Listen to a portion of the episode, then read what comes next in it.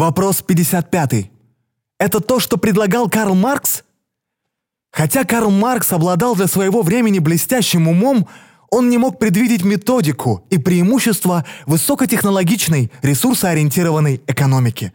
Коммунизм предполагал наличие денег и труда, социальной стратификации и избрание руководителей для сохранения коммунистических традиций.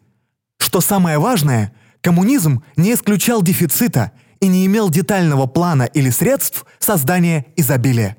В будущем же машинное производство будет преобладать над ручным трудом. Возможно, коммунистические общества не по своей вине вынуждены были поддерживать высокие военные расходы, чтобы защитить себя от вторжения фашизма и капитализма.